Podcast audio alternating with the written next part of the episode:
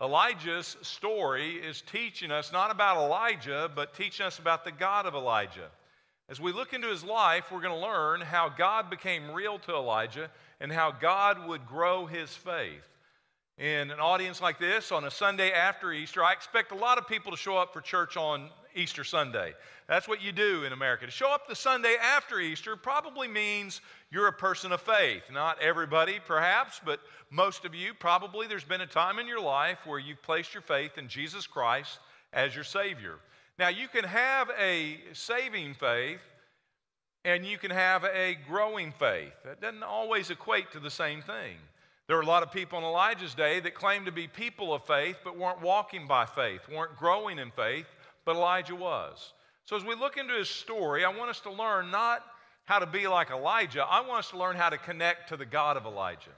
I want us to learn how we can grow in our faith and that it makes a difference in our life and in the lives in which we touch.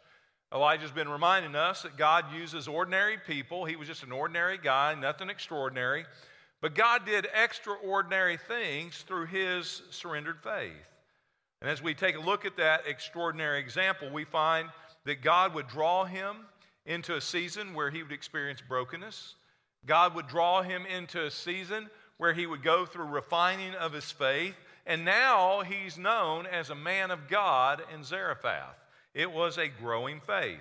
Well, let's pick up where we left off as God's been working in Elijah, breaking him down and building him up, he does it so that he might send him out in kingdom service. So take a look at verse 1. It happened after many days that the word of the Lord came to Elijah in the third year. Now, as you're reading that, again, you're going to see this phrase over and over and over again with Elijah. We saw it in chapter 17, verse 1. We saw it several places in chapter 17. Now we're starting in this new chapter, chapter 18, and again we find this phrase, the word of the Lord came to Elijah. The word of the Lord. He heard the word of God.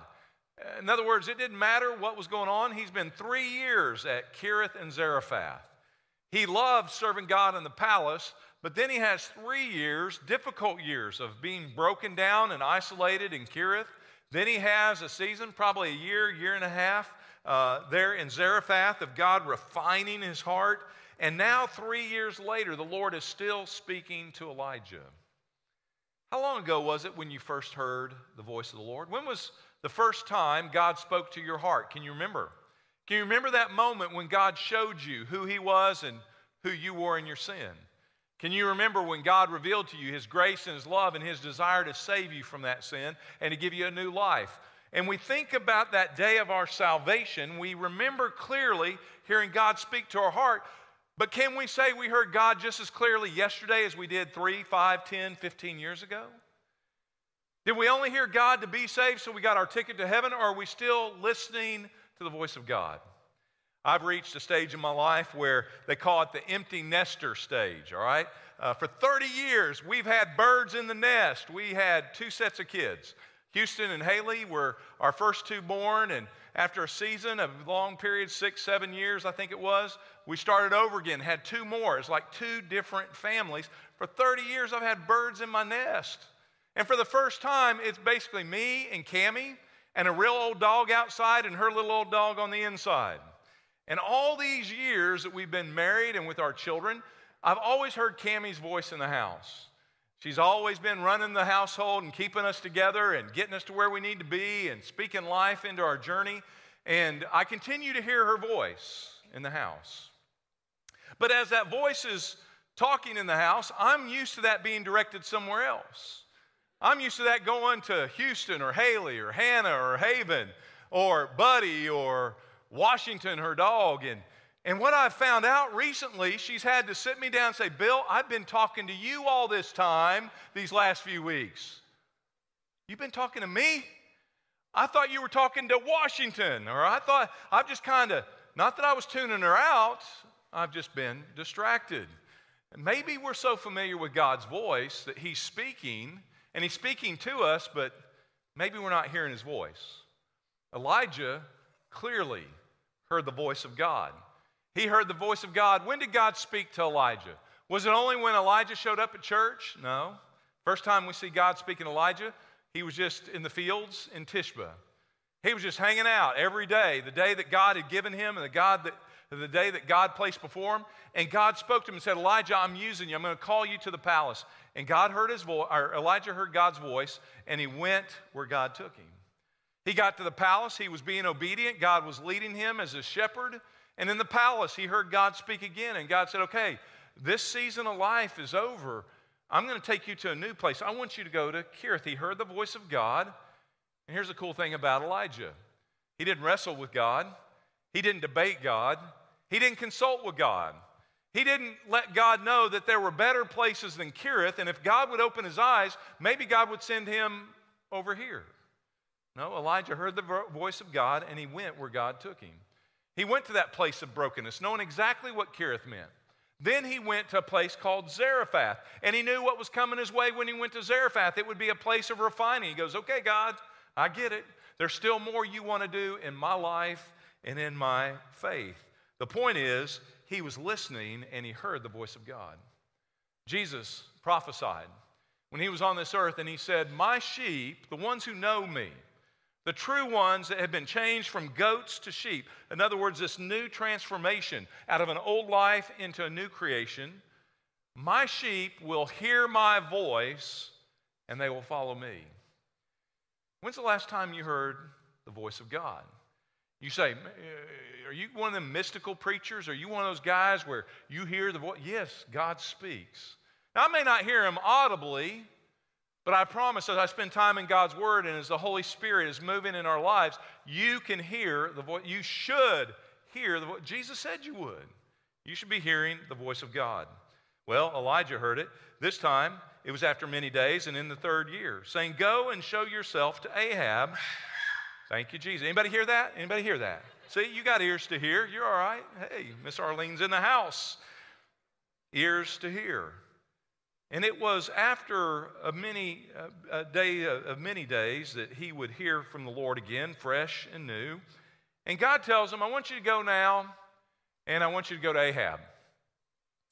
Now, you don't realize the significance of what he's hearing, but Elijah did. It's been three years, and there's been no rain on the earth.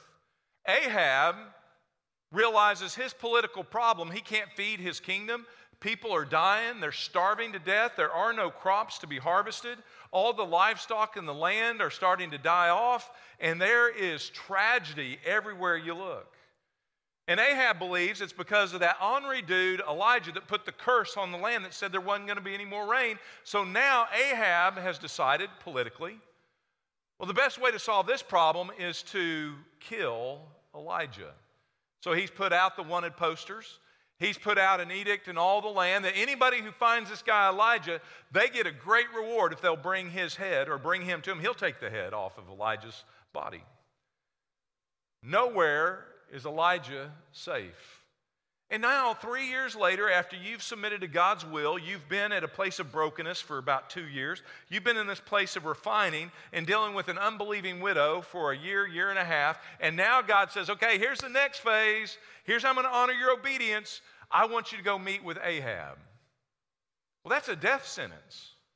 If Elijah goes to Ahab, he's a dead man. So, what would you do if God spoke something into your life that didn't make sense and was as threatening as what he was hearing? Look at verse 2. So, Elijah finds himself in the fetal position, crying out to God and all angry and upset. No, that's not what you find. Elijah went to show himself to Ahab. He just heard the voice of God and he honored that voice. And I wonder today if we even are listening. Number two, are we hearing? And number three, are we willing to do what God speaks into our life? As we look over, we saw that Elijah uh, experienced the voice of God wherever he was, whether he was at Tishba, whether he was at Kerith, or whether he was Zarephath or whether he's going to be in front of a king that's ready to take his life, he was still hearing the word of God. But when did he hear the word of God? Sometimes it's fresh and it's every moment of the day. You can just be in that presence. Sometimes it may feel like God is a million miles away. Has it ever felt like that to you? Has it ever felt like many days since you heard the voice of God? Well, I believe Elijah was hearing from God every day. He had a walk with God, but then he heard this unique call of God. And it was after many days. Underline that phrase, after many days. I think sometimes if God doesn't meet our timetable, we quit listening. If God doesn't speak quick enough or when we need Him to speak, we just give up on it and we just go do our own thing. So I want you to write down two phrases. There are two things that you must experience in life to truly experience life. Number one, you got to experience God's will. You got to experience God's will. If it isn't God's will, it will be our will or the enemy's will.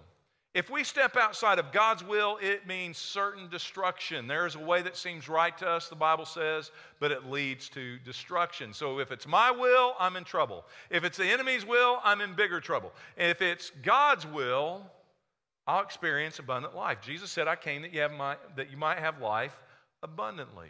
So there's God's will. What's the second phrase? It goes alongside of God's will, and it's this write down this next phrase God's timing.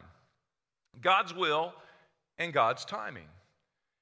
So many of us get so focused on God's will, we have a tendency to negate God's timing. How God prepares us for that will. will. If you look throughout Scripture, I think you'll find God spending more time with His creation, developing through time, growing faith, than He does us doing unique things for God's will. By nature, we're so bent on, I need to do something special for God. What can I do next? What does God want me to do? I would tell you, God is more concerned with your being than your doing. That God is more concerned, yes, He has a will for your life, but that will is to grow you into a person of faith. Well, we don't like that. We don't like those many days. We want God to do it tomorrow. We want God to do it now. Well, for example, uh, you'll find that the reality, I don't think there are very many people in here who would stand up and say, you know, my spiritual gift is the gift of patience. Anybody? Don't think so. Uh, we don't find ourselves being very spiritual in times of waiting. Let me give you an example. Here's a picture on the screen. Now we can see things on the screen. Here you are on I 35 trying to make your way somewhere. Do you find yourself growing in faith? Do you find yourself hearing the voice of God? Or do you not find yourself hearing the voice of Satan? It's not a spiritual moment. That's not a good thing because we have to wait in traffic. What about when you go to the hospital or the emergency room? And where do they take you? They take you to an immediate room or do they take you to a waiting room? Yeah, just the definition of the space already tells you it's going to be a demonic experience. I don't need to wait to see the doctor. I'm bleeding, I'm hurting, I want to see him win now. Oh, but it's God's will that you wait at least three hours before you get any kind of medical attention, before you get any kind of help, and it just blesses our soul. How about this next experience? Don't you love this one? Look at that. We do that every week. Now, I understand Amazon Prime and some other things are relieving some of that pain, but you still got to wait on that package to get to you. We're always waiting, waiting, waiting. And doesn't that bless your spirit? And then you have a tough day, and a doctor says, Hey, I need to run some more tests. And now you are in an MRI, or you're waiting on the results of the lab, the blood test. And they tell you, We think there's something wrong. I know you don't feel well. But we got to send these out and we'll get back to you. Don't you love waiting for the results of the test? Waiting is a part of life.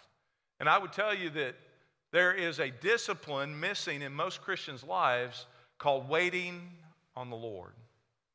Allowing God to do what God does in His will and in His timing. Elijah teaches us that lesson. It was after many days that God would speak the next step into his life.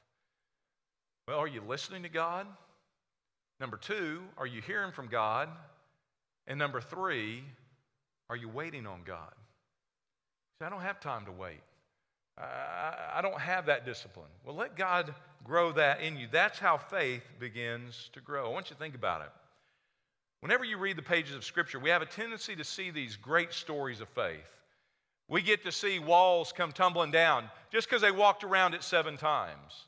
We get to watch Charlton Heston walk through the Red Sea with some people as he splits the Red Sea, right? And we see these, but we see David taking a little stone and chunking it at a giant and taking his head off. We see all these great stories of faith. And we start wondering, why don't I have those stories? Why, why can't I be like David? Why can't I be like Moses? I love what Alex was sharing earlier about the reality of we have a tendency to make them superheroes and they're just like us. But they allowed God to speak into their life. They walked with God for a period of time, and then God's will was done. Think about Moses. Moses, this miracle working guy, this legend of Scripture, leads his people out of uh, Egypt into the promised land. And as they go marching out boldly, how long did they spend? God's will was the promised land. How long did they go from Egypt to the promised land? How long did it take them? They were on I 35 way before we were. And 40 years they were in the wilderness. 40 years, and some of them never made it in because of their lack of faith. Was God punishing them? I believe they were reaping some consequences of a lack of faith. But more than that, I don't believe God was punishing them. I think God, out of His love and grace, was growing them. He was teaching them faith, He was growing their faith one day at a time. And after many days, 40 years, many had grown to the point where they could now walk into the promised land. But let's back up the history for a little bit on Moses. Where was Moses before his deliverance ministry in Egypt? Where had he been? Well, he grew up in Pharaoh's house for a season. And then there was a significant moment in his life where he knew God's will was that he'd be a deliverer of his people. He sees one of his brethren being uh, tortured and perhaps about to be killed by an Egyptian soldier. And what did Moses do? Moses stepped into that, not being where he needed to be spiritually, and instead of responding in the spirit, he responded in the flesh and he killed an Egyptian. You remember where Moses went next? He went to his form of seminary. You know where God took him? To the wilderness. Before he ever stepped into Pharaoh's house again, he found himself in a wilderness, a Kerith, a place of brokenness, isolated and all alone, just like Elijah. You know how long he spent in his Kerith? Anybody know? 40 years. 40 years. 40 years in his Kerith. Then he's going to go through refining with the people of Israel another 40 years. Add the math up 80 years of wilderness experience.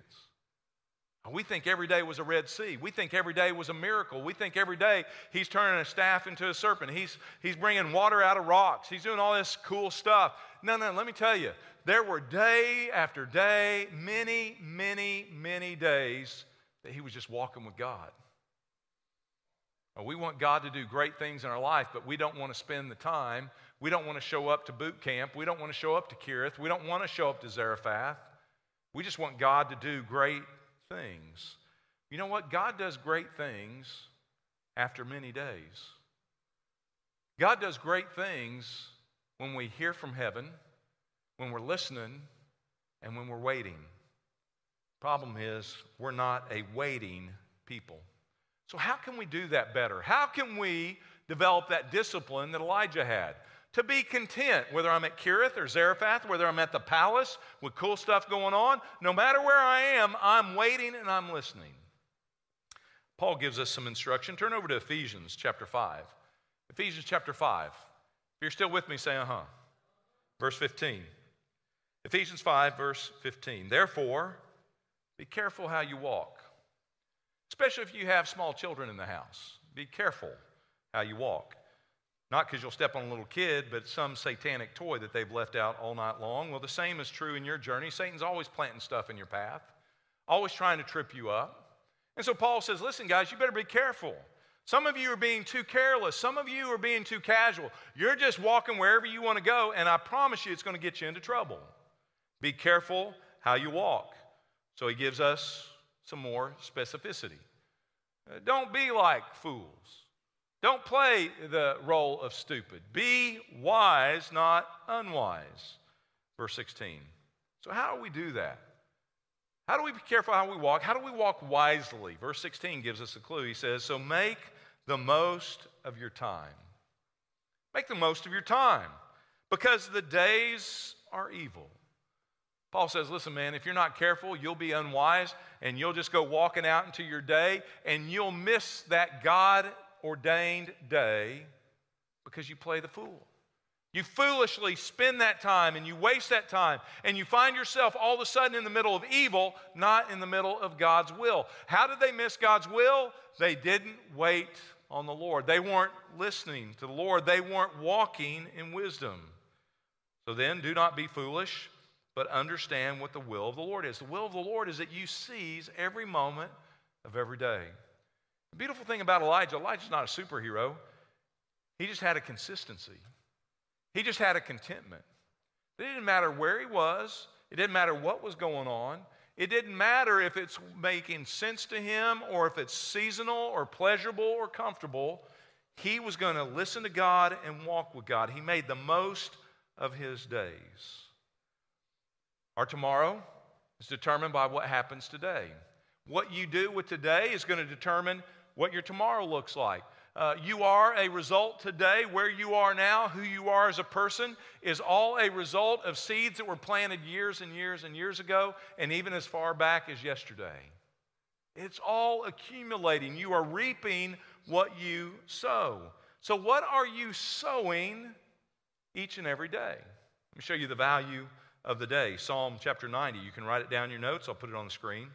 Psalm chapter 90, verse 12, the psalmist said, So God teach us to number our days. The hardest thing, I, I, was in the first service, and I promise you, this sermon relates completely different in the first service than it does this service. Not everybody in this room, but a lot of you in this room, you, you think you, all, you got all this time in the world. Mom and dads, we used to think that too, did we not? I was telling first service, man, I remember I thought I'd never get out of third grade, ever. I thought third grade was going to last an eternity. My parents wondered if I was going to get out of third grade. I understand. And man, I remember thinking, God, oh, this is so long, third grade. I'll never get to fourth. Got to fourth grade. This is so long. I'll never graduate to go on to middle school. Got to middle school. I'll never, ever get a driver's license. I remember just how time dragged on. And now I just wish I could go back to when my kids were in third grade. I wish I could just rewind the film, and I wish that I could, and so much time has gone by. I wish I could go back to time when I was the youth pastor at Putnam City Baptist Church. I'm looking out and seeing Brent, and I remember, well, actually, their class was a little difficult back in the day. I, I love serving with you now. It was tough back then, amen? Uh, challenges of the day. And so f- quickly, time flies by. The psalmist said, A wise man, not a wise guy, but a wise man, will number their days. In that first service, they're numbering their days. They're in second half. Time is precious to them. The sad thing for a lot in this service is eh, you don't understand the value of time. You feel like you got it all day long. Psalm 39, verse 4, gives us another perspective. He said this Lord, make me to know my end.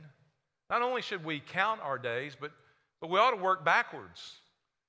We ought to come to understand, realizing I'm not going to be here forever. I've only got this God ordained time, and I need to make the most of my days. See, Elijah wasn't playing around. He wasn't like the rest of Israel. He wasn't just living day after day for his own pleasure and his own gain. He was living every day with a God perspective. He was living every day with the end in mind. Somebody once said, You can spend your day any way you want to. And you have that choice. You can spend it any way you want to, but know this you can only spend it once. You don't get to save up the days, you can't bank the time. It's here, you spend it, and it's gone. Well, Elijah, he didn't know how long Cherith was going to last. That wasn't the issue. He didn't say, God, show me how many days I'm going to be in this place of brokenness. No, he just showed up every day. Okay, God, it's a new day. This is the day the Lord has made. I will pout. No, you pout in it. I will sin in it. No. I will rebel in it. No. I will rejoice. When you live with perspective, when you realize the greatest gift you have in this moment is this moment, life changes perspective. But too many people are wasting time. Too many people are killing time. I want you to write this phrase down. You can't kill time and not impact eternity. When you waste time, when you kill time, when you just uh, go through time and you just spend it frivolously, you are impacting eternity. Elijah lived with eternity in mind. And he wasn't asking God, okay, God, what are you going to do tomorrow? Hey, God, uh, how long am I going to be in Kerith? Hey, God, show me how long I'm going to be at Zarephath. No, he said, God, today I want to hear your voice and I want to follow you. I want to be in the center of your will, and I also understand that comes with your timing. So, God, I wait on you. Living with the end in mind, making the most of your days. There was a gentleman who sat down one morning. He opened up the newspaper. He was flipping through the pages, and as he got over to the obituary, he was stunned to read this particular obituary. As he read, he just dropped his spoon, his Cap'n Crunch went everywhere, and he was in shock because the newspaper reported that he had died. His name, Alfred Nobel. Anybody know Alfred Nobel from human history? Alfred Nobel? No, he's not the one that created Bluebell. That's a different dude, all right? Uh, this is Alfred Nobel. As he's reading the obituary, the newspaper had heard the rumor in that day that a Nobel had died. He was very famous, and they thought it was him, it was his cousin. And as he read the story, there was an obituary there, the newspaper highlighting the legacy of his life. And as he read through it, it had a lot of detail. And then he read these words. It described all the accomplishments of his life, and then they gave him the nicknamer or the nickname he was the inventor of war. You see, Alfred Nobel had created gunpowder. That gunpowder was an invention of his. It was supposed to make life simpler and easier. It was a tool to be used in the mining of gold and ore. It was something that was to help our society. And as we were going through that industrial revolution and all that was taking place, it was supposed to be a device for good. Of course, the military got a hold of it. And we know what gunpowder does now through ammunition and through uh, bullets and Uh, warfare and all the ways gunpowder can be used. And he became known as the inventor of war. It broke his heart. He didn't want to be remembered as the man who brought destruction to people's lives. And it changed for him that day. And from there, he decided, I'll spend the rest of my life being known for peace and not war. He's the one that founded. That's why we now have the Nobel Peace Prize. It comes from that incident where he learned not to just make a living, got very wealthy off that patent of gunpowder, but he spent the rest of his life living with purpose, living with the end in mind, making the most of his days. So here we are. It's our generation. This is the day the Lord has made. Now, what if I told you, because you made a good choice today, that I had a little surprise for everybody who would still be faithful after Easter? Anybody can show up for Easter. Showing up the Sunday after Easter, all right, it's your Oprah moment, all right? Here it comes. Everybody gets a, not a car. But what if I told you that by showing up today, being a faithful member of your church, that we were now going to invest in your kingdom ministry and we were going to deposit in your checking account. And if you don't have one, kids, mom and dad will help you open one. You're going to get $86,000 deposited every single day into your bank account. Anybody love Jesus all of a sudden? Anybody excited about today? You just made 86 grand. How cool is that, right? And every day you wake up, as long as you keep being faithful, $86,000 is going to be deposited to your account. Anybody get excited about the kingdom all of a sudden? Now, what if I told you there's a condition? Condition is we're going to give you $86,000 a day, but you have to invest that in eternal things, things that really matter. And anything you don't invest in, whatever you don't invest out of that $86,000 in that day, it is taken out of your account at the end of the day. You say, well, that's not fair. What was fair about you getting 86,000 in the first place? Come on. But the good news is, tomorrow you're going to get another 86,000. You say, well, I, I, could, I could deal with God's will. That's okay. I'll adjust. I'll adjust my standard of living to that kind of economy. And what's the purpose of that illustration? Well, every single day, God has given you into your bank account, into your personal life, 86,400 seconds a day. That is deposited every single day into your own account. And every day, all of us have the same starting balance. All of us start with the same balance. David didn't get more than you got. Moses didn't get more than you got. The President of the United States doesn't get more time than you have. We all get the same deposit. And you can spend it any way you want. And every one of us is spending it to the max every day, every second.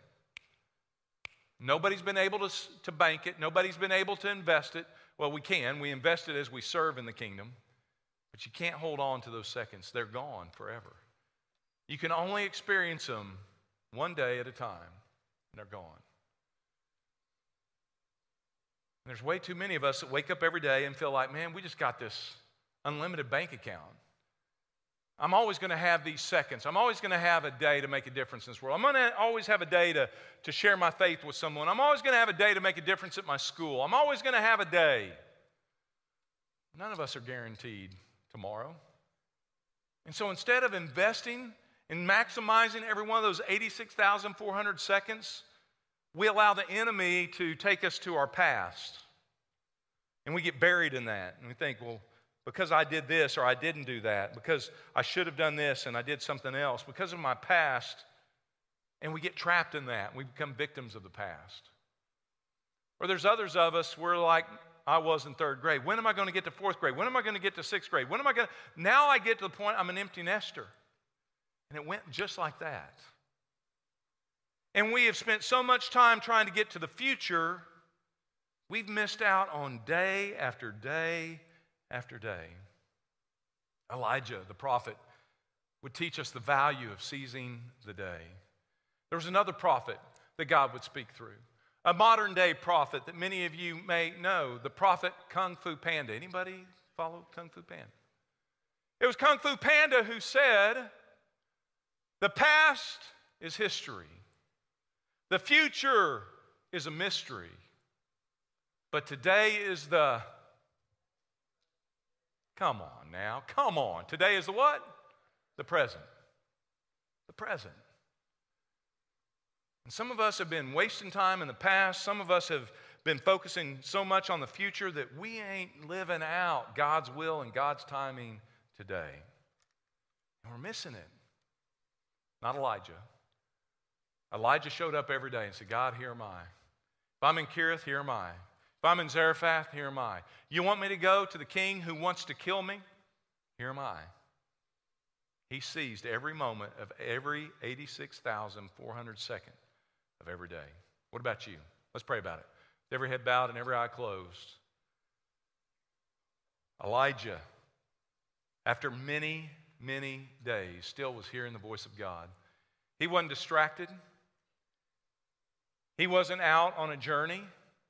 He was still listening, even after many days. Three years of Kerith and Zarephath, he's still listening. Are you listening to God? Is your prayer today, Lord, forgive me, I'm not listening. Lord, I'm not hearing your voice. God, speak to me. Maybe that's your prayer. And maybe, just maybe, someone in this space or someone online, all of a sudden you're hearing God's voice say to you, You need to be saved. You're lost in your sin. You need a Savior. Maybe you're hearing God's voice for the first time. You've heard it preached, John 3:16, that God so loved you, he sent his only son. You've heard it a million times, but today you're hearing it and he's speaking it to you. I love you. And I want to give you eternal life. Maybe today there will be somebody that hears that voice and says, God, here am I, save me. If that's you, Pray right now and say, God, save me. That's all you got to pray. You repent of your sin, you admit your sin, but you receive the gift of God's grace by faith. And you do that as you call on His name God, save me. And He will. If God has just spoken that to you, if it's online, email us at ministry at pcbc.tv. If you're in this space, there'll be ministers here at the front. You can come to one of them and say, Man, I heard God's voice today. I need to be saved. We'll pray with you right here. Maybe like several families in the first service. Maybe God's speaking to you about this being a place coming out of COVID where you find a spiritual family, a place to engage, and we need to be your church family. You need to come and join the church. You come. Maybe God's voice is saying to you, You've trusted me, but you never took that first step of obedience. You've never been baptized. Maybe you need to come. Maybe as you're going through these many days, you just need somebody to pray with you, to keep you encouraged in the faith. Maybe you're like that widow that needed Elijah to come along to encourage her, and we can be that for you. Maybe you just need somebody to pray with you. I hope you'll come to the front. We'd love to pray with you. We've got people, prayer warriors, ready to pray right here at the front. You say, Well, I don't want to do that. Well, then you're going to miss out today. You're going to miss out on God's will today because you wouldn't listen to his voice. Spirit of God, guide us into all truth now. Lord, be the shepherd of our journey. May we acknowledge you in all of our ways, including where we should have a church home or, or whether we are even saved. God, lead us in the way, the truth, and the life. Be the Lord of this time of invitation, for we ask it in Jesus' name. Amen. Let's stand together.